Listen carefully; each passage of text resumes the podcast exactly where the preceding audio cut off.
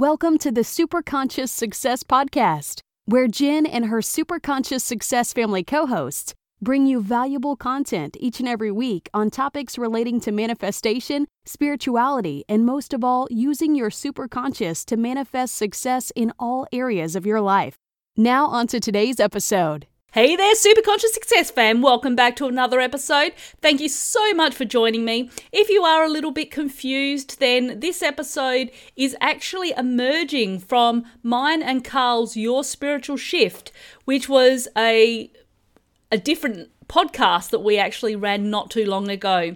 I've decided to merge it with the Superconscious Success podcast as a new segment. So any episode moving forward will actually be a part of the Superconscious Success podcast. Now, if you are wanting to know anything about ascension, about spirituality, about manifestation, about law of attraction, we even have channeling episodes in there. If you're interested in all of that, figuring out how you can actually transcend, how you can actually move from 3D to 5D, and so much more, then this segment is the one that you're going to be wanting to go to. So thanks so much for joining us in this episode, and we'll catch you soon. Hey everyone, welcome back to the podcast, Your Spiritual Shift. I'm Karl Gruber, and alongside my co-host Jennifer Matthews, we bring you some amazing guests and teachers all about things dealing with non-dualistic true spirituality, with emphasis on the principles of the modern spiritual guide, A Course in Miracles. Now, before we check in with Jennifer and today's featured guest, please take a moment to click the subscribe button below so that you never miss a single episode of this show. Now here's Jennifer Matthews to introduce our guest. Thanks so much, Karl. Now, our amazing guest today is Tamara Caulder Richardson. She's from South Carolina in the US and is a self-described evidential psychic medium and messenger from heaven. Now, since a very young age, she's had the spiritual gifts of clairvoyance, remote viewing, mediumship, astral travel, and even channeling. She has experienced the healing, guidance, and divine protection of powerful archangels around her in her 6 near-death experiences and throughout her life. Yet, with all of this, Tamara has managed to own and operate a very successful career as the owner of an advertising agency, a boutique owner, and finally opening up her gifts, a trance channel for Jesus. Known as a Southern Belle Medium, here's Tamara Caulder Richardson. Hey, Tamara, how are you? Oh, gosh. Hey, Jen. That was beautiful. That's like the best I've ever heard. Hey, Karl. Thank you both for having me here. Thank you so much for being here. Now, you have had the most amazing life to this point in time. You've been an owner of an ad agency, a boutique owner, a martial arts practitioner, an ordained minister, medium, trance channel. Geez, what haven't you done? We've read your story. We understand your abilities to connect with beings in the unseen realm started at a really young age. Can you go through your story and let us know how you came to be where you are today? Oh, that's very sweet. Sure. And I just want to tell you again, thank you so much for asking me, because you two have wonderful, beautiful energy. So thank you. So that's a compliment that you have me, because it's a reflection of you. So thank you. I wish I could say, like some people, did you try to do, honestly, I fell into everything. I didn't, probably kicking and screaming, but I literally, everything was just, God has a plan for all of us. So it's like, I wasn't really seeking anything. I just followed my path. I do believe that my 6 near-death experiences did open me up to the higher level spiritual things. And if the connection to Yeshua, that's kind of always been in place, but it's really heightened. I really never thought I would talk publicly about me talking to him. I really didn't. I just never thought, that's kind of personal. I never really thought that would come out, but it was in March of 2020 that he came to me and he said, I want you to carry my messages. And I went, no, I don't feel comfortable with that. And then it was the 17th, and then he gave it a day, and then he asked me again on the 19th, and he said, I have something I want you to tell people, and I want you to go on YouTube, and I want you to tell them. And I'd never really been on YouTube or anything like that. I'm not exactly, shy. I mean, I've had, my advertising business, I've done public speaking, I've done afterlife, speaking on the afterlife. I've done these things. I've taught at the Edgar Cayce mediumship. And I it's not like I haven't done it, but as you know, having a podcast and looking in the camera is totally different. And people don't understand that. And I actually came from a radio and a broadcast family. My dad was a DJ and editorial announcer. So I used to go in as a kid and do that. But it is, and that's different too. It does help all these skills. But I didn't know much about the YouTube, and I wasn't really sure what he was going to send through me. I mean, not that I didn't trust him, but I told him no twice. And then on the 20th, he asked me again, and he says, "I really want you to do this." And I'm like, I don't even have a YouTube channel. He said, I'm sure it's not that difficult to figure out. So I ended up saying yes on the third time because I just couldn't bear, seeing him at some point later on and that I said no. I mean, he'd probably be okay, but I did. I said, don't you have other people? Certainly you got a lot of people, And so it's part of my soul's growth, I believe, too. You know what I mean? He can do that, where it includes you, Karl, me, other people, so I did. And that came out March 22nd on my birthday, 2020. So it was sort of like, thanks for my life. I'll do this for you. And so I did. And I remember when I first did the channeling with him, I hate that because I could go into a trance instantly, but I think I look weird. I can go into lighter levels of trance where I'm talking to. I can do conscious channeling. And since then, I can go right into him. I can go right in. You're like, does he have a message? I mean, we can do that later, but I can go right. Yeah. I don't know why I can. I have no idea. I guess because I talk to him all the time and just hear him telepathy wise. But when I did this, there were 75 people on the Zoom. I was live on YouTube. Did not have a clue. And I did not feel comfortable doing it because I was very open. And then people started asking personal things, and that really bothered me. And the second time was similar. And I said, I feel like this should be for everybody. People are kind of selfish. I don't really like this. And he said, don't worry about it. Once you just sit down, I'll write it out to you. And then you can speak it. You don't have to go into the thing, and you can just read it off and go over. But he would give me also scripture, which embarrassing to say I didn't really know what they were. He would say First Peter blah, and I'm like, okay, and I would write down 3 to 5 of these things with the message. And later on, I went back and would review it, and it would be exactly what the message said, which was totally cool to me. But that's awesome. Had a limited amount. Yeah, he had a limited amount. And of course, it's the things you would think it would be, but he talks differently than I do. It's much more, it's softer. And it's also one thing can mean multiple things. And he loves talking about flowers a lot. But he talked about he wanted to be everybody's best friend. He didn't really care about the whole religion thing, like doesn't mean anything to him. No. He's like, it's like doesn't even register. He's like everybody. And he wanted to say that he's everybody's best friend and not to listen to man, because man will lie to us and twist things around. And it was important that you talk to him directly and let him tell you things, because he loves talking to people. Mm-hmm. So he encourages that. And a lot of it's just interesting because I just got off a podcast.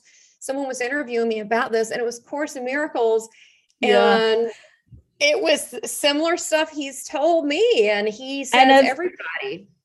Yeah, and that's the thing. Like, A Course in Miracles is based around the non-dualistic spirituality. Hey, Maya, that's his cat.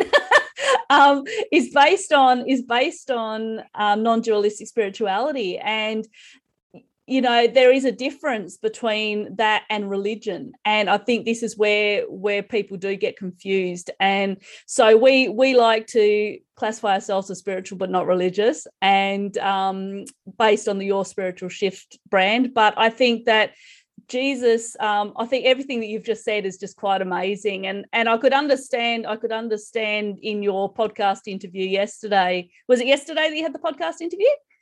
Or was that the one you just came off of? Yeah, I just came off of that at like 4:30, and then I'm like, okay, and the link wouldn't click, and then the computer shut down. Thanks, Mercury retrograde. And I'm like, terrific. It all works out. We just have to laugh and roll with it. But yeah, I just came off of that, and that's and it cool. It is cool. So that's so I guess I forgot what I was going to say. Oh no, we're talking about A Course in Miracles and how this is, I just talked about that and here we are again. So Jesus obviously wants this message out. Oh, that's what I was going to say. So that was the message that he came to get you to tell people, is that we need to be talking directly to him rather than listening to man as such. Well, I do want to point out real quickly, just for the viewers and listeners here, I think a lot of people don't know that the name Jesus and Yeshua are interchangeable. Yeah. Because even Gary Renard, one of the greatest teachers of the ACIM in the world, he says in his books, Yeshua was his name when he was alive. So yeah, if she says Yeshua, she's talking about Jesus. Jesus, we're talking about Yeshua. But I do want to ask you this, Tamara. You've had 6 near-death experiences, NDE. I mean, don't you ever get to the point where enough with the NDEs? Can't we just do this while I'm alive? You know, I mean, what an amazing experience! I mean, the one I read about when you were 5. Well, that was your first one, right? No, I had one which I didn't really know was a NDE, but I had a prenatal, and that's where I saw my mom pregnant with me and was losing blood and was losing me, and the whole conversation and what happened. And that was considered one. I was really not concerned about myself. I was just had a lot of love and concern for her. But I guess the one that, it's kind of really kicked it off was 3. And then I had one at 3, 4, 10, and 28. And the one at 3, I was playing with my cousins in a antebellum type home, and we were playing hide and seek, and there was a dresser, and under the dresser, she was downstairs, I was upstairs, and she was counting, and I was trying to hide. I'm squealing like, hey, trying to find a place, and I'm jumping around, and under the dresser was a nail hammered in, and it went through. When I jumped, I was jumping pretty hard. It went through the skull of my skull. And I was bleeding. Yeah. I thought it was water, and then I just passed out, and I didn't know what it was. It was so fast. And I always, kid and say that if you want to connect immediately to God through your crown chakra, that will do it. That's the way to do it. Yeah. It did it. Oh, yeah. So, and I think a lot of the head injuries too, but after that, that happened. I mean, I had an angelic experience with Uriel. I didn't know at the time any of this stuff, but later on I kept hearing Uriel, and I knew that was my guardian angel, which means she's an archangel, the fire of God. But there was I saw myself above my body, all of that. And I could see myself above my body, but I could see in every room, I could see outside all at the same time. And I could see beings of light come into the house. I felt like they were there for support. I knew them, but I didn't know who they were. I mean, after all, I'm a little over 3. I don't know too many people. And I'm seeing this being. It looks 9 or 10 feet tall, very bright, and it felt a very holy presence. Their hands over my head, so I felt like they were healing my head. And then I heard, this is not your time, you have much to do. And then I was right back in my body, feeling all the pain and everything that came with it. And then I literally had a hole in my head 2 years. It feels like there's a joke somewhere, but because your skull, you have to let it grow back naturally. Yeah. You can't, there's no way to really, that's just the only way. And so I started seeing spirit people at 3, and they looked like us. They look like us. And I really didn't have anyone to talk to. And then about these things. And to me, I thought they were normal. I didn't find out later on that none of this was considered normal. And then at 4, my mom was dating this radio guy. She just had to have this man and these DJs, these radio people. And she just had her, he was the hottest happening thing going on in her small town in Hickory, North Carolina. And so she wanted me to meet him because at this point I'm born, the wedding with my real dad was shotgun. I think it lasted 2 weeks. They were just young. So she went back home with my grandparents, which is a cool deal because they had, you know, they had money and things and they fed me good. So that was fine. But she wanted to create her own life as a young woman and, you know, and have a family. So she wanted me to meet him. And that particular day that we set up, it was like a day date so he could meet me.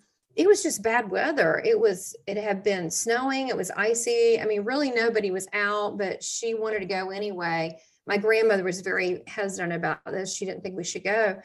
And we went and had pizza. We went and had ice cream. I don't know why in the winter, but we did. And then we went back to his radio station, Channel One, and while they were talking, they were in another room. They were actually arguing. They were in another room because she wanted to get married. He wanted to wait till he had more money. And I was in a room saying, hey, you can pick all the, you know, all the albums out that you want. And so when we left, they were just got through arguing. And he's like, I'm not ready yet. And so when she was ready to get out of the house, she was ready to move on. And he wanted to wait to prepare more. And so when they left, it wasn't a mile down the street. And he was speeding. I mean, he was speeding. It was packed ice. So he ended up, the car turned around 180. We hit a tree, and it was those old cars, the Pontiac, where they had the big seats in the front. So I ended up going through the windshield, and as soon as I had the impact, I was thrown out of my body at that moment. I didn't feel any pain. That's the good news when you have this kind of thing happen. I was just out. And I perceived being in a black tunnel, although it could have been, you know, a portal. I don't know what it was, but it felt like a tunnel. And then at the end of the tunnel, Jesus was coming. He was kind of just floating toward me with his hands stretched out. He had the holes in them, which we didn't grow up. I didn't have any. My grandmother, I mean, she loved Christ, and she, you know, went to her church. She was very spiritual too, but my mom didn't talk about it, you know, stepdad. We didn't really raised really heavily about anything. I didn't even know, honestly, at that point, I didn't even know the whole crucifixion story. Honestly, I didn't know any of that, but he came toward me. He did have the holes, and he had people behind him that I felt as though they were my family, but he told me I had to go back, and I said, I can't. And he said, you can, and you will. And so I didn't go to the really higher levels then, but when I came back, I did see like a rip to the right side, like a rip in, I don't know, the universe, time, dimension. I don't really know, but it looked like, I guess it was like a God portal, like creation, but it was not scary. It was amazing. It was light and it almost fiery and orangey. And then beside of it was my angel Uriel, which also had those colors. And then in the front, I saw them taking the car out in the front, and I'm still not really in my body. I'm just kind of hovering around. And then I'm looking behind, I'm seeing this fire station, which was closed that day, but there was a lot of firemen standing around wearing old-timey costumes, like, because they were spirit people. And I saw like 200-300 spirit people like hanging out outside. And then one lady leaned in, nobody could see her but me. And she leaned in, she goes, hi, I'm Judith Hefner. Your grandmother's friends with my mom. And she has a jewelry store and blah, blah, blah, and started talking. And she had like a little pillbox hat. And so all these different dimensions are going on. And then where we hit the tree, you got the scene of these good old boys removing, they had a Wagoneer. They're trying to chain and pull the front of the car that's wrapped around the tree out. But then in front of that, then you've got a Native American woman and guy that's, she has a baby, and they're like, they have a fish on a stick cooking it. And then I'm seeing people in the 1800s walk by. Now this is, nobody's out. So you had like 4 or 5 dimensions happening at once. Yeah. And exactly. Now, were they just something I was seeing into from another dimension? Maybe. Were they all happening layered on top of this? Maybe. I don't really know. Exactly. I'm seeing all these different dimensions And so I think that that says a lot about who we are, that we're a lot more than just this physical realm. Absolutely.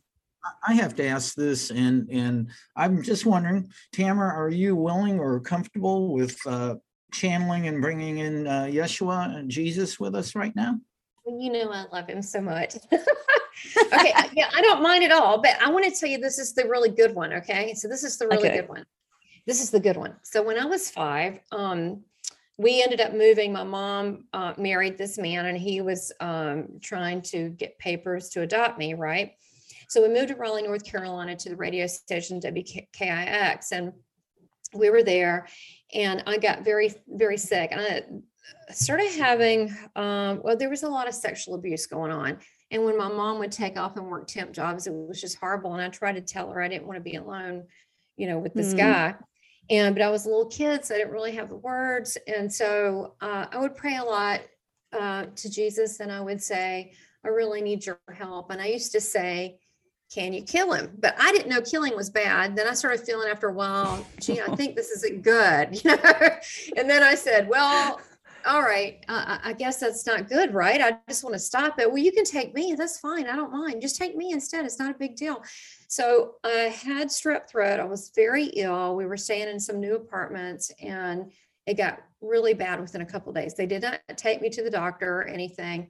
My fever got up to 103.9. It got worse than that, but that's where it was at that point. And my mom called the hospital, and they said, put me in ice. They did that. Awful. When you're freezing, you don't want to be in ice. And then she cleaned me up, put me to bed, and within an hour, soaking wet, and I was half conscious. So finally she said, we've got to take her to the doctor. He used his actual radio car that had the insignias on it and all that. And at the time, that was the night. I mean, it's just crazy if you think about it. It's the night that Martin Luther King was assassinated. So you weren't allowed to go out. And I'm from the South. So there were riots, there were problems, it was not good. And so they had National Guards everywhere, like checkpoints. You couldn't go. And so we had to go out. And so we stopped at the first, and they said, oh, you know, what's your problem, sir? You know, so my daughter's, she's dying. And so he called ahead to all the other barricades and to the hospital. So when we got to Rex Hospital in Raleigh, I had like a whole team waiting to get me, but I died on the way to the hospital. But I was above my body looking at all the fires, and I was just kind of really mildly interested. And so when we get to the hospital, I'm still above, and I'm just observing, watching all this. But when they take me into this, it looks like surgery room, but they clocked me in at 15 minutes, DOA, code blue. But then they worked on me for a couple hours. They kept losing my pulse, my lungs collapsed. So I was on and off dead for 2 hours. Jesus resurrected me though. So, you know, it's all good. He can do that kind of stuff. Thank goodness. Yeah. Yeah. There's no stopping him. So I would look, I'm zooming around the hospital, looking at candy machines, talking to people that can see me. Cause you know, if some people are not in a good way in a hospital, you know, they're not going to, they're not going back home. They could see me. And then I thought I was an angel, and I thought, this is really great. And then I would go back and check on my body, and they were pumping goop out. Well, my mom never told me any of this stuff. I actually approached her a couple of years ago, and I said, is there something you want to tell me? And she didn't want to talk about it. And maybe she feels guilty for letting it get that far. I don't really know. I said, it's all okay. It all worked out. Don't worry about it.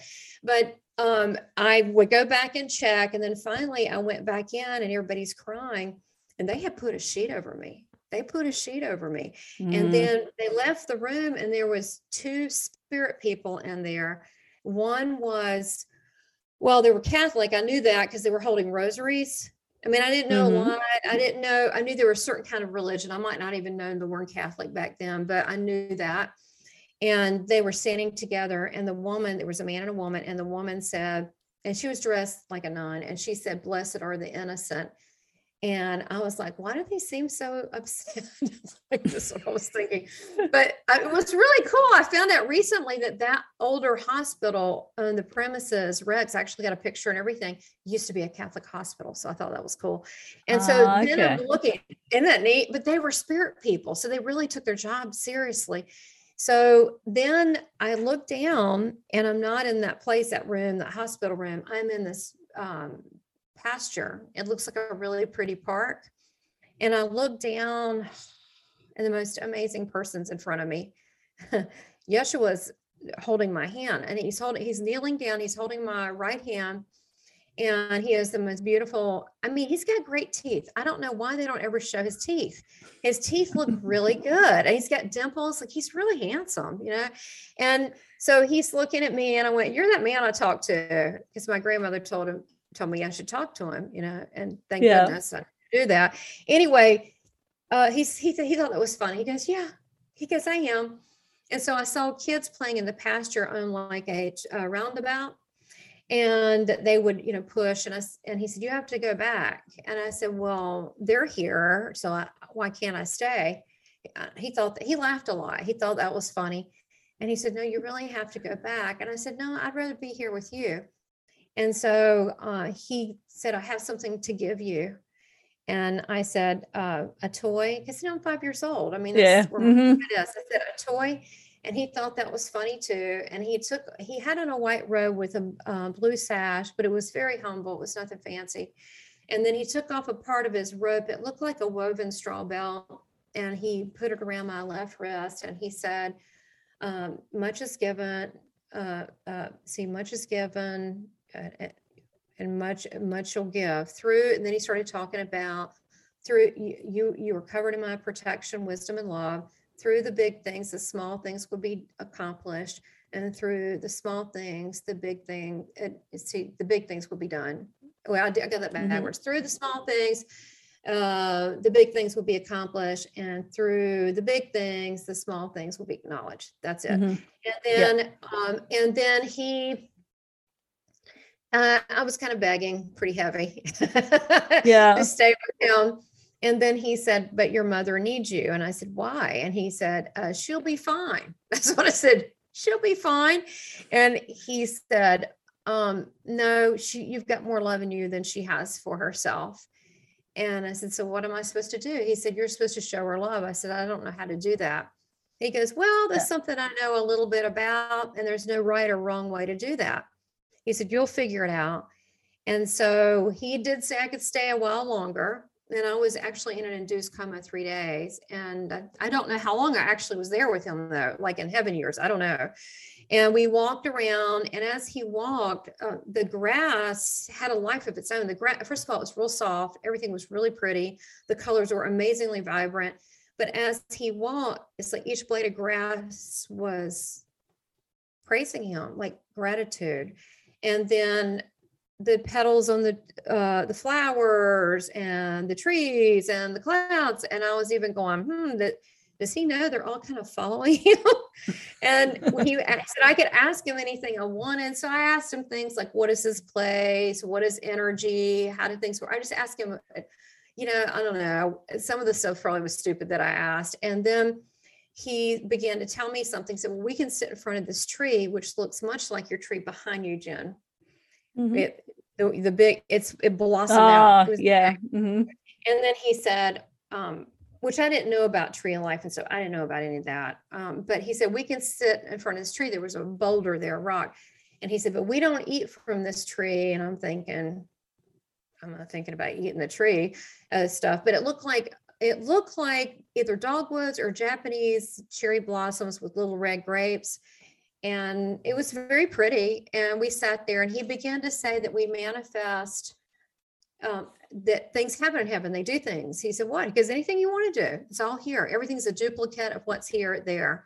He said, but without the decay and all. He said, everything's here. If you want to go skiing, you can go skiing or whatever you want to do.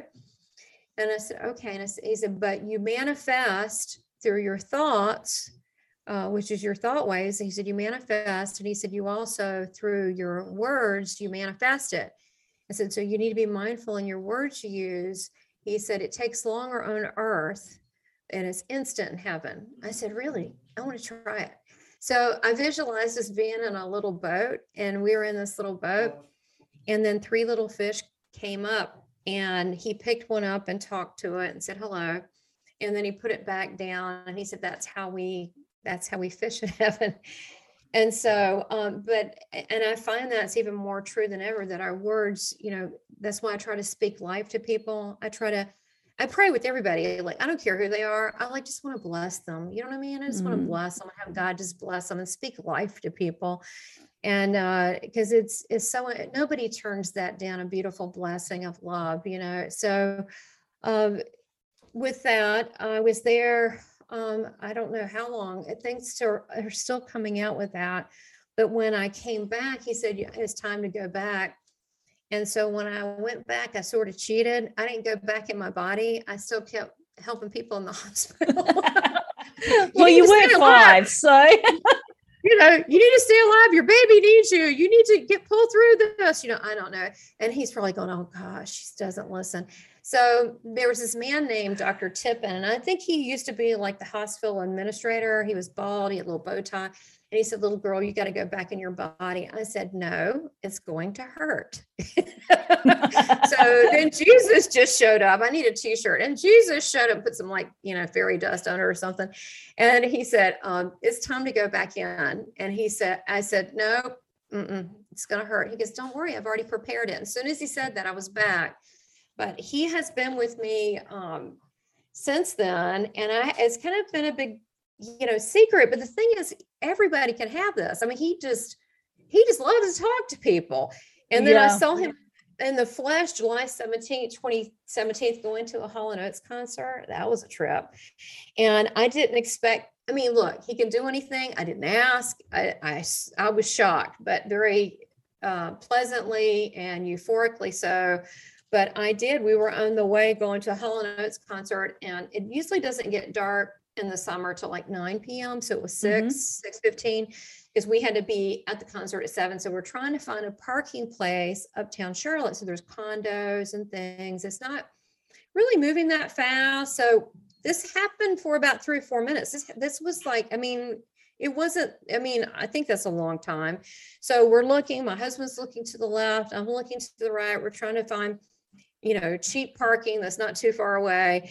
And that's all I'm really thinking. And out of the blue, I'm looking to the right. I like sit up straight and I yelled out like a crazy person, my Lord.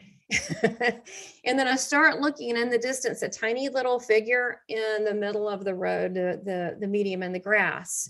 And I asked myself, just in thinking, he could have appeared in my bedroom. He could have been, why there? Why in the middle of the road? I mean, is there a statement there? And he was ahead. He wasn't behind. He was like far ahead. So it was like, you know what I mean? Is there like, why there did he appear? You know, he's ahead, you know, checking things out before me. Like, is there some significance?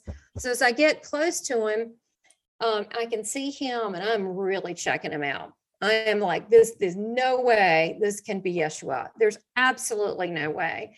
And I think this is just someone who really, really looks like him. That's all. And I said, that's all it can be.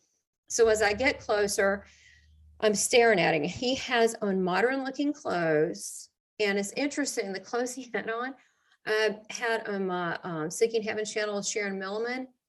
And she's seen him before in the flesh. He had on the same outfit for her. I'm like, we thought that was the funniest thing, but he had on a white tunic top to his calves, and it looked very pressed. He looked very clean. And then he had on brown, green, khaki pants, and he had matching sandals, not Birkenstocks, not hippie sandals, but just two single straps of leather. And I could see as I got closer that him standing in the grass around his feet. I was looking to see if he was with anyone and if he was looking at anything. Yeah, he was looking at me the whole time. That's what he was looking at. It was like, I mean, I thought, well, I mean, I expected him to act like a person, you know, like, oh, he's with someone, he's looking at something or looking at the car, you know, like we would look at cars or look at But he wasn't. He was just looking at me. And so, and I thought, well, that's a coincidence. That's probably a coincidence. Maybe I look like someone. You know, I don't, you know, I can't register this. So as I get closer and I'm looking for markings, I'm thinking he's obviously has some tattoos somewhere. So I'm looking for that. I'm looking for jewelry. I'm looking for any of that. And as I get close, I can see he's tall. He's 6 foot, 6'1". He's muscular. He's lean, but he's muscular. And he looks really healthy and radiant, and great dimples, beautiful smile. His skin looked like he had a tan with like high yellow in it. So it looked olive, you know, complected. He didn't really look like anything I've seen, to be honest. He didn't look Caucasian. He didn't look, well, I don't know what he looked like, but he just looks like himself. And then he had, his hair was brown with like caramel highlights in it. It was about 3 inches below his collarbone, but it looked really bouncy. Like he should be in a hair commercial, looked really bouncy and clean. He looked super, super polished, like really polished. So much so I thought, this is a metrosexual hippie. This has got to be a model. We have so filming. If we took the images that have been depicted in human, you know, in the shows and that sort of thing, is there a resemblance to what he actually looks like? In because the description that you gave is very similar to a lot of the images that are out there, but I'm just wondering how sort of close they came to that. Okay, so I'm just going to tell you Tamara's opinion. Okay, and yes, we're just having fun. And mm-hmm. I know you would think, why? I've asked him before, why does this even matter? He's like, why does this even matter?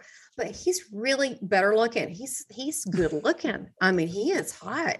I mean, I hate to say that. God forgive me for I have sinned, but he is. He's absolutely stunning. And he had blue, green eyes, but piercing.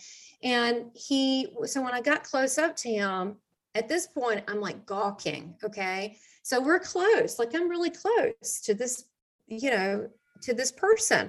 So now I'm leaning over the back of my husband's seat, who's driving, and luckily have a long dress on. I remember I still have pictures from that day. We had a sundress with God mandalas all over it, which was so perfect for that day, right? Wow, cool. And so, and so it was like in blues and yellows, but I'm leaning over the seat. I'm literally, I don't even care, because I've gone through everything it could be, like really fast in my head.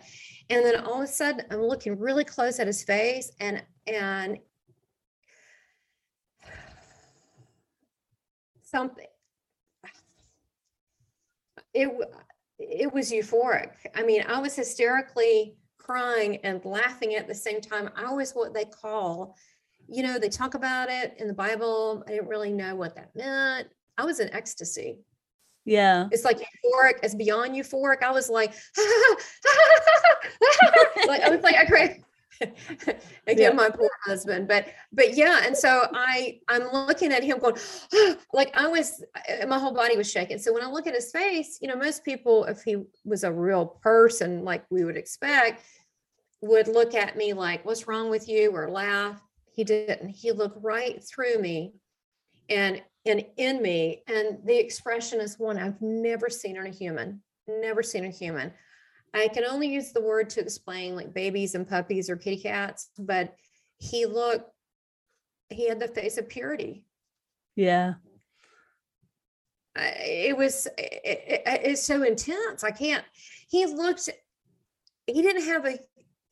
have a human, like, you know, I thought he had a little smirk or it wasn't, it was holy. I mean, and it was just pure. Peace, just pure peace. Peace and love. And I've never seen that on a human, and he never flinched, and he looked right through me and like at me, like it was like, it was so all encompassing. And so I slapped my husband on his back and said, look, and then as soon as I did and turned, he was gone. There's no way he could leave that fast, but he was solid. I saw the grass wrap around his feet and all of that. And, you know, the big question is, why did he show up? You know, and I don't really have an answer. It could be a couple guesses, could be something simple to say, I love you. It could be maybe to bump up my faith. And maybe he's got some more messages for you to be able to share. Now, you wrote a book, Love from Heaven. Now, is this what I haven't had a chance to read it yet, but it's definitely something that I do want to purchase and read. Can you just tell us a little bit about that book? Yeah, and don't worry about it. When it, you two are amazing. I'm still finishing up the end and doing some rewrites on it. And it's about my 6 near-death experiences, Love from Heaven. And it's my 6 near-death experiences, the gifts I received and the wisdom I learned. So I'll have a lot of Jesus stuff in there, and I'll just give you copies when the time comes. So that'd be awesome. I look forward to reading that. I know you love Yeshua so much. So absolutely. So I think it's timely. I think, and one of the cool things, and it really reflects what you two are doing, where you're totally point on what he wants right now. So after I did the Jesus Speaks, I would post it on Facebook, not the whole message, just like, here's the link to this week or whatever. And I got taken down. And then I had this non-denominational Yeshua site where you would have people would put things on there because I saw some people I came across were suicidal or upset or lonely or depressed. I thought this may help them feel better. So people would post things like songs, or some lady would draw pictures, and they went and they took all the Jesus picture down and all the thing and all the scripture that people would post. And I'm like, what? So I was really upset by this. I'm like, I don't understand. Like, I'm not controversial. I'm not. I mean, I don't talk politics. I let people do their thing. I didn't understand this. So Jesus told me, and it came, that was July that happened, and I lost the Facebook account. Now I'm up because I have another computer, but I don't trust putting a lot of stuff on there. So he said YouTube, and he said put it up on YouTube in August. And I said, well, what is this thing? He gave me the name, and he said it was Seeking Heaven, and it was the whole thing, the near-death experience and other phenomena, because I told him I want to bring some of those people in. But he told me later what that meant, Seeking Heaven, see the King, he in heaven. And I put Avin. I said, what is Avin? And he goes, one that descends from above to below. Did you know that? How cool is that? He said, look it up. He was a rabbi. He goes, look it up. So see the King, he descends from above to below. And I was like, that is really cool. And he told me that like a year and a half later. I was like, that is freaking cool. And so he said, I want all religions, all things, all mysteries. I said, what about Bigfoot? He goes, sure, go ahead. And he did. And he said everything. And he said, I love everybody. And he said, it's really time to pull everybody together. It's time. And I said, okay. He said, but people this day and time love to be entertained. You can make them laugh. He said, you'll still talk about me. You can't help it. He said, but just have different people on there. And I was like, okay. And then he said, he said, them coming closer to my Father is a step in the right direction. I said, well, that's true. And then I said, well, what about, they may not know you. He goes, don't worry about it. I'll handle that. I'll figure that part out. He said, but just have this opening. So he told me 2 weeks ago why. He goes, it was always you. He has jobs for everybody. It's awesome. Yeah. He said, because I know anything someone, well, on the whole, I'll put a disclaimer that anything that's pure, like dogmatic Christian, but then I know anything on the New Ager, like I could sit down and I could line your chakras up right now. I mean, there's nothing. I've had the Starseed seen UFOs, even had Aster come through with Jesus on the Galactic Federation. Oh, you could make this stuff up. But it's big world, but I can talk to both. And I've been reading on, mysteries and not dark paranormal stuff, but like Edgar Cayce and things like this since I've been like 12 years old. So I never thought it would be handy for any reason, but he wants to pull everybody together in love and unity. He said, now is the time. He said, it's time. And so, and I think something that I've sort of like been saying is 2022 is the year that we make the decision whether we're going to move to that 5D or we're going to remain where we are, because it's I think this year in particular, 222, if you do much on numerology, is it's a year that of growth, and it's a year that we're going to really be able to spiritually ascend if that's what we choose to do. And I think this is the year that we have to start to bring people together. And it's a year that we have to start really showing them that there is nothing to fear, that fear is not, you know, because we're living in fear at the moment. We've got craziness going on around us. Mm. It's, yeah, you know, we're in a state of, you know, people not knowing what to do, people being scared that something's going to happen. And this is when faith really has to come in and pull us together. So I know that Karl is itching to talk to Joshua. Joshua's about to.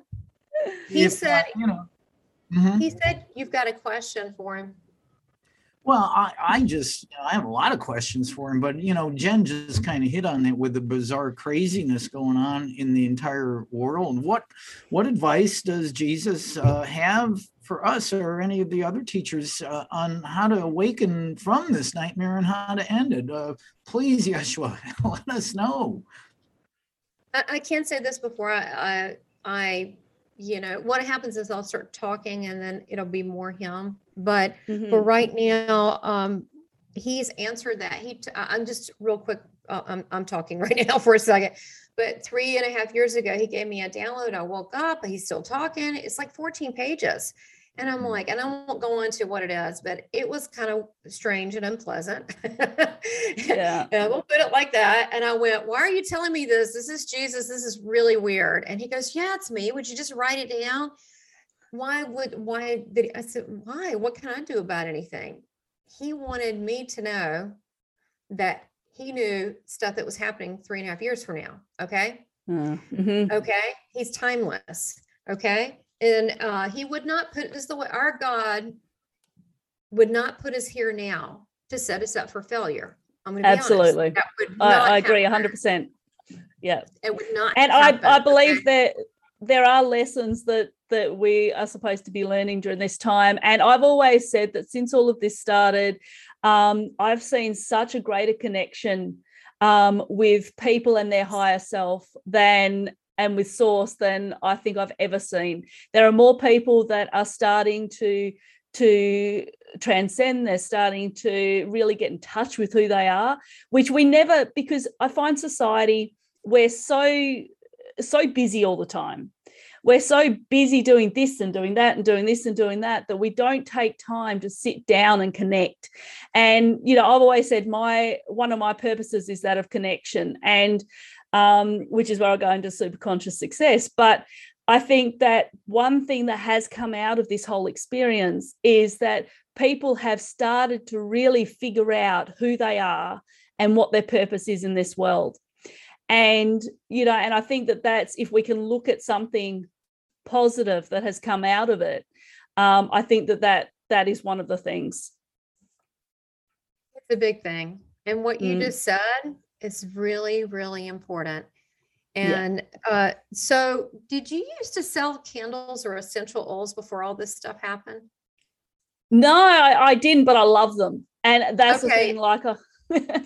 Did or have like a little shop set up? No, I haven't. Because Go ahead. No, you go. Well, the reason that I'm saying is that I think that your path is taken a different direction because of all this, a much higher one. And you might not even connect it with Karl. And I certainly wouldn't be doing a podcast. I was doing things on stage, talking about my NDEs for these things like Southern Women Show. And I go across the U.S. and it was great because I did these. We had like 30,000 people a weekend. I did multiple things on stage, and I could say, "Hey, you want to see God working through people? Here you go." And it was just cool to me to see the Holy Spirit move through, and then and then messages. It was beautiful, but I wouldn't have done all of that. Now I have networks of people all over the world. So yeah, I mean, I am actually a qualified naturopath. That's where I've started. Okay. And it was, okay. And it was probably 3 years ago that I started. I mean, I've always been spiritual. My grandmother, like yours, was very religious. But my parents, we didn't so much go to church, but I've always believed. And I've also had a couple of near-death experiences as well, which is quite interesting. But in saying that, a few years ago, you're just brushing that over. No, it's nothing as intense as yours, but it definitely did connect me a lot deeper. You're both beautiful beings. Never, they're all wonderful. Any experience you can have. Oh, absolutely. And so a few years ago, I went through my awakening, and that's when I really started to connect, and I gave up my naturopathy side, and I started to really delve into the spirituality, and I haven't looked back, and I have come across the most incredible people. I can't believe how amazing the people are that have come into my life throughout this whole experience. And, you know, like I said, I use my intuition, and everybody is just beautiful, beautiful people. So I'm so blessed. Well, you're beautiful, and you're listening. And I think that he likes people that listens, because he really does want to help. And he also knows that what we need and what would be a good fit. But I agree. And I think it's the people that I've been meeting all over the world, they're more like family. Yeah, absolutely. Like part of my soul. And so as Jesus would tell me, he said, I'm getting the band back. So he's pulling all these souls together. Isn't that cute, getting the band back? And then that's precious. But he's showing me that, like, there is a fog.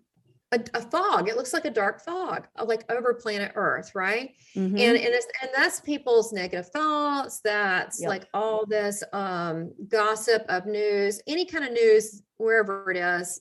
They're there to make money from what? News, right? So it's got to be some kind of chaos or something. So I'm not saying that some of it isn't real, but they've got to really just drag it out. So you have all this stuff here around like a fog. But what I'm seeing is what's happening with light workers for the first time. They used to work more like a lone wolf. Mm-hmm. And now there's this golden grid outside of this fog. And that's where our consciousness is gathering in our astral straight. And we're helping each other with a love vibration. And it's all Christ. You could say Christ consciousness is all him. Okay. And he's pulling it together, and we're the ones that's helping to heal this planet, because we refuse for anything to take our joy and to take our human triumph. But Karl wants to know what Jesus has to say. So let's see. I don't know what he's got to say. You want me to see what he's got to say? I don't know. Yeah, absolutely. Okay.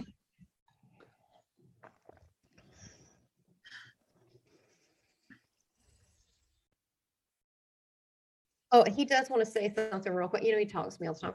He's talking about, he's saying real quick, he's just, and then he'll go into his thing. I do this, but that he's proud of you both a lot and what you're doing. And he said that you don't realize that that I speak through you, and that the messages through just the conversations, how many people are turning on like light bulbs because of this. Also, real quick, he does want to mention something about I'm not going to go too much into it, but he is acknowledging there is like a family conflict. And I do believe it's with Jen about some sisters, some issues, and maybe what you're doing and not really following suit or really getting what you're doing.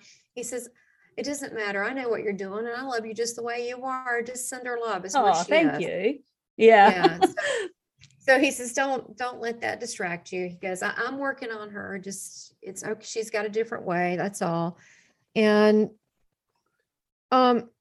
and also he's saying about you real quick, sorry, he just wants to give you messages. I don't know why.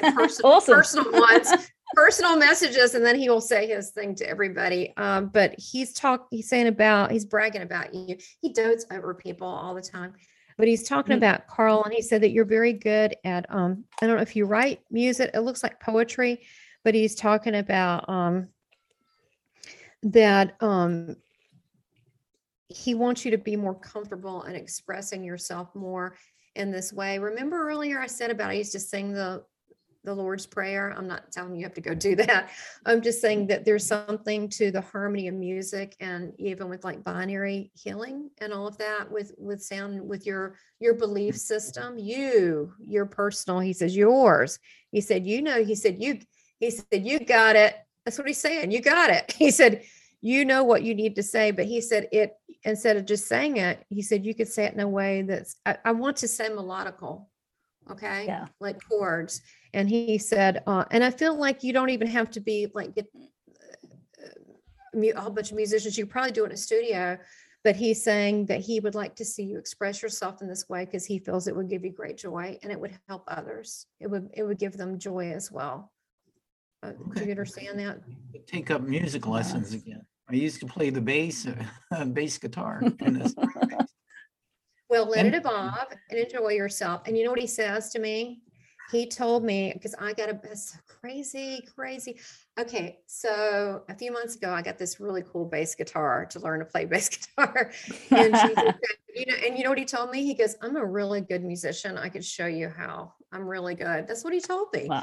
And, cool. And I know that's really cool. But there's a guy, Kevin Zadai, it's kind of an odd name, but when he had an NDE, and when he was over there, he could play music, and Jesus showed him how to play saxophone. And so when he came back, he could play saxophone. Isn't this a trip? So, hey, why cool. not? Why not? I mean, he's fun, I mean, he definitely would be a great jam partner. So let's see what he has to say for you, but he loves you so much. And okay, so let's do a little exercise first. Okay. So what I want to do is I want to just really quickly just do a blessing and prayer over you. And then I'm going to ask him to have his love fill our essence. And I want you to feel him. Okay. Forget it's Tamara. I know it's strange. Okay. Just ignore me. He does this with a lot of people, and he uses everybody to speak through, but in their own words. Mm. So let me get a glass of water. And doing a lot of spiritual work, water is so necessary. Mm-hmm. It's also holy. So another thing I do is pray over your water and make it like holy water. Mm-hmm. So anything, whatever purifies it. Okay, so let's do that real quick, and then I'll go into it. Okay, here we go.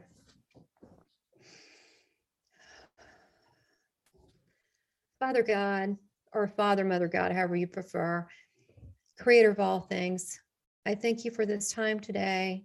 I thank you for Jen and for Karl. I ask that you bless them from the top of their head down to the bottom of their feet. And I ask that your love and your purity surround them, and that your mighty holy archangels draw close to them, and that inspires them and gives them the words that they need. And I ask that your son, Yeshua, be here and to give a message, not only to Jen and Karl, but to bless them, be with them always, to let them know that they're loved and they're supported here on earth and in heaven. And I thank you for letting me be a vessel, and also for them being a vessel. And we're sending you our love and many thanks. Amen. Now, let's see. Just give me a second.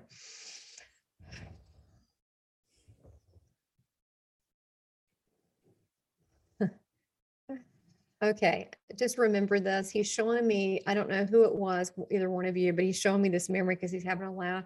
It looks like a sock monkey or socks with a puppet thing. So I don't know who did puppets in their childhood. He's showing me that. I don't know who that's at you. Did you, okay, Karl? He's showing me, and he said, this will be better than that. I don't know. He made somewhat of a funny laugh. So the question, mm-hmm. Karl, you restated that, and it was so passionate. Can you restate that again?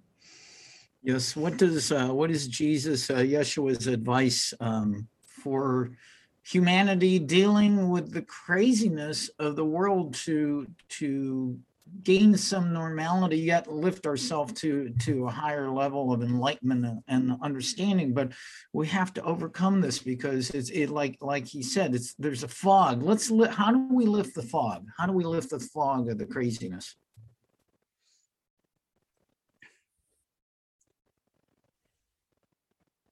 The fog is an illusion. Most people, the fog lives in their own mind.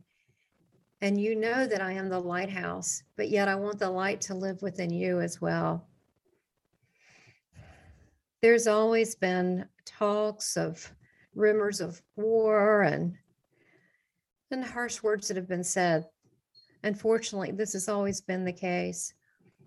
But now there's so many that I've tried to herd them back. It's my sheep. I love them all.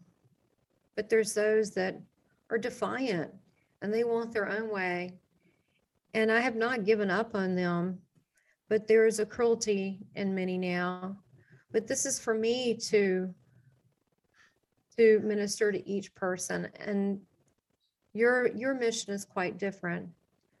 Yours is to be the love you were created to be, to shine bright, to be able to use all the skills that you've been given up until now, to be able to use your writing skills, your speaking skills, and most importantly, identifying with people through their hearts, because both of you are beautiful, empathic lovers of men. You care about others, and I see this, and it touches me, and therefore you have favor, and you always had it.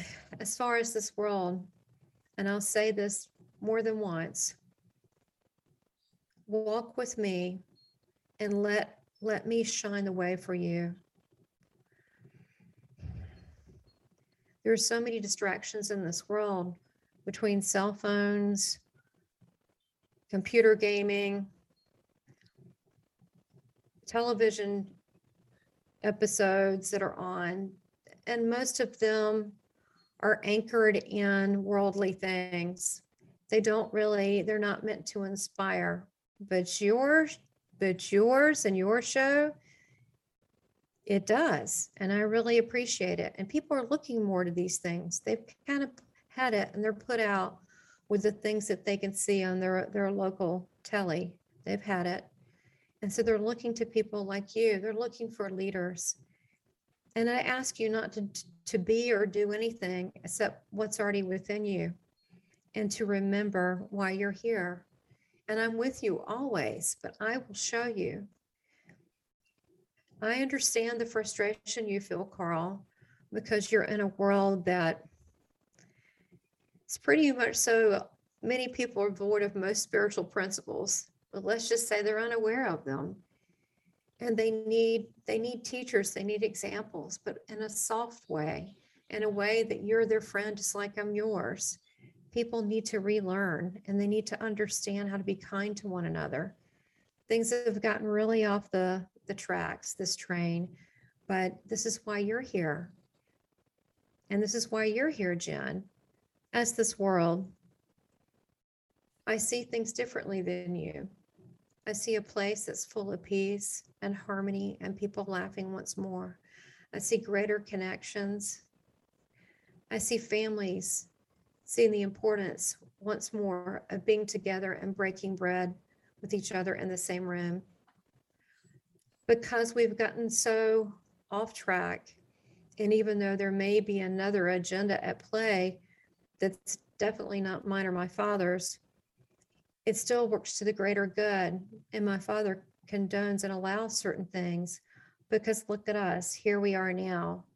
And what a beautiful thing for people to connect. Trust that I know each of your lives, what's going on. Trust, I work through you. There's nothing you need to do to have me as your best friend and your advocate, for I loved you before you were. Don't worry about the wildliness of this world. I know some days it seems like it's the Wild West out there, but put your attention on me, on my heart, my love, and my face. And when I look at you, I'm so proud. I'm proud of all of you. Don't stay focused on the things that don't serve you. And that's anything. Yes, you can still be kind and send people love, but don't let these things distract you off your path and off what you know is right. And that all comes from following your heart. Things are working at a higher play than you even know. Yes, this is a spiritual reckoning, if you want to say. There are things going on, but no worries. This is something that has been allowed to take place so we can once more grow again. Just because a field full of flowers dies for one season doesn't mean they're not going to come back. And it doesn't mean that you can't also replant them someplace else. There's a new creation that's happening now, and it's one that's going to be of a higher vibration, and one where people and my Father and the order of things is set right and appreciated once more. Wouldn't this be so grand and so happy to see all of us loving each other just the way that I intended? Wouldn't that be spectacular? And you think, what would be the price of that? Would it matter if that's what was achieved? So let me handle the big things, and you work on the things that you're best at, and just know I always have your back, and I love you. You all have favor. Follow me. Look to my words, to my face, and put trust in me and not man, for I adore each of you. I give you my love, Yeshua.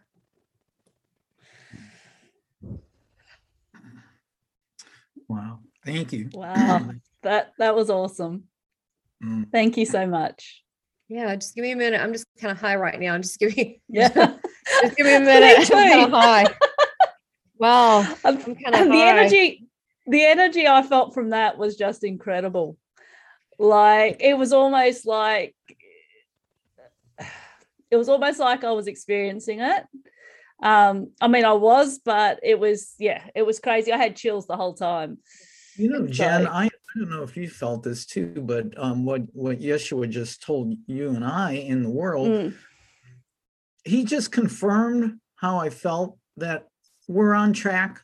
And now I still get judgment, but you know, egoic judgment, but now, what I've been doing and studying and living, and now the judgment happens, but it just falls away, and I stay focused. And when I do, before this podcast, I came on, I said, same, just like you, I said, thank you for letting me be a vehicle for you to work through, you know? And so because it was confirmation for me. Yeah, absolutely. And because that's what we are. We are vehicles that Jesus is coming through to be able to get the message out, all of us light workers out there that are trying to bring that light to the world and to lift that fog. And like he said, it's an illusion. It's something that doesn't have to. When I visualize the world, I don't visualize the world the way that it is, or the way that we see it to be.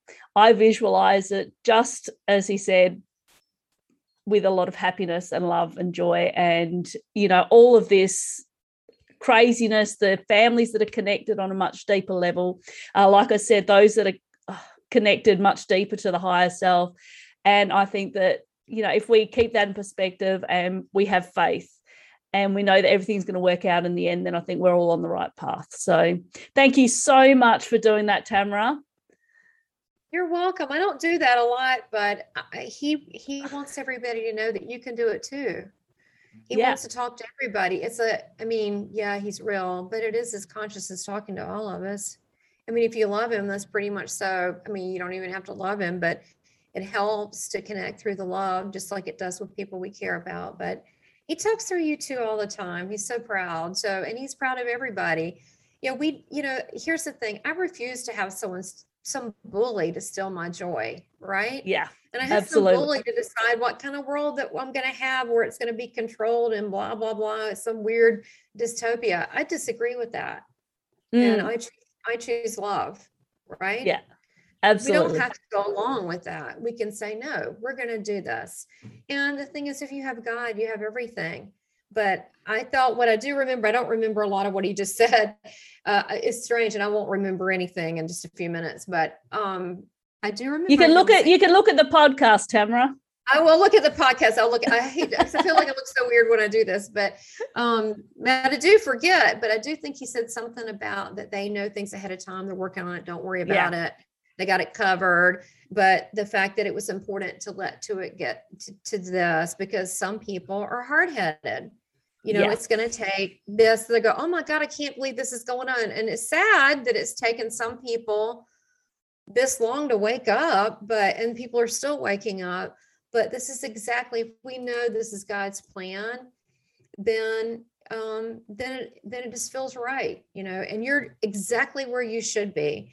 And the judgment you were talking about, Karl, and I was just having this conversation, but I've had people that that they're getting more verbal now. And so like on my podcast, what they'll do is I'll, you know, most people are awesome. Okay. But you're going to get, and someone warned me, as you become, you know, more known and all that, whatever. And I don't care about that, but I'm just, you know, trying to put this platform out there that we have to create a soul community, that you're going to have trolls come out. And so I have people that go, that I can't believe you talk about, you know, Jesus and blah, blah, blah. Then I have other people go, how dare you? You can't be a Christian if you're like this. I have people all the time to say really mean things. And, you know, and if they are mean, but they have like somewhat a point, I'll actually respond. But if they're just being nasty, I'm like, sorry, no trolls. Mm-hmm. We're not going to bring any negative stuff for people watching. We're going to keep the love. We want it safe and all that. But, you know, he's been helping me with that, because I could tell you a couple of years ago, I'd be so upset crying about it. And now I'm like, wow, they must be really miserable to waste their time like this. Yeah. You know, A Course in Miracles actually points out that people who are mean or seem to be attacking, they're actually calling out for love. They're actually calling out for love. And as Gary Renard says, what do you do in that situation? Your response is love them. Love. Yep. Well, he said, "Would always be kind?" So you can say, "I'm sorry you feel that way," but I have had a couple that I really harassed some of my guests, harassment, and I said, "If you have a question or legitimate, you know, you're welcome in love, but if you're going to be rude, this isn't a rude fit." You know, I'm still nice. You know what I mean? Exactly. I still, it's all how you say it, or to say, you know, you're welcome if you come in love, but otherwise this isn't cool. Isn't the platform for you? Yeah, exactly. Yeah. And so it's just, you know, it's just part of it, but you're right. I do think that some people reach out, in that way, that won't help, or they'll ask things. And, even my husband's like, why are you responding to that? Because you know what? I think some people want to know things. I don't think they're being mean. I think they just really want to know. And I always just, you know, all we can do is answer the best that we can to say, well, I understand it as this. I could be wrong, but this is how. We can only speak from an I viewpoint. And so, and if we all bring our thoughts and our spiritual consciousness together, then, you know, we'll help better understand who we are in this world and Christ even more. Yeah. Well, absolutely. I just have to say, we've been talking to the amazing Tamara Caulder Richardson, an evidential psychic medium. I love that term. It's been awesome. We've been talking for the last hour right here on Your Spiritual Shift. I know you work with people, you do consultations. How can people get a hold of you and connect with you? Oh, that's very sweet. Thanks, Karl.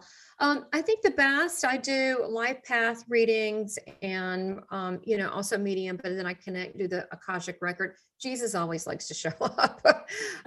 He does. And the readings he does. And then other people's guides and angels. It's just where I like to go. But at SouthernBelleMedium.com, if they go to Southern Belle, BELLE medium.com, and you can see readings. I read people all over the world with Zoom, and, you know, they get a copy of things that it's very, you know, personal and evidential to them. And so, yeah, and they're deep lately too. So if you, the life path readings, Jesus coming through, telling all sorts of stuff to people, and they're, and really unusual stuff. And they're like, yes, there's this big spiritual awakening going on with people. And he's like, want to talk to them. I mean, like, not people that are like light workers normally like us, but just like regular people, like nurses, doctors, teachers, they're like waking up, and it's beautiful. Well, and you mentioned this earlier, you are on YouTube. You have a podcast. What's the name of your podcast? Oh, thank you very much. It's called Seeking Heaven: The Near-Death Experience and Other Phenomena. And I call it for short the Seeking Heaven channel. And I have near-death experiences, spiritually transformed experiencers. I have people that have had UFO experiences. I've had people talk about time travel mysteries, just to talk about the mysteries of this world and the other world, including dimensions. But I think it'd be great for y'all to be on my show sometime. I think we'd have fun. What do you think? That would be cool. That would be cool.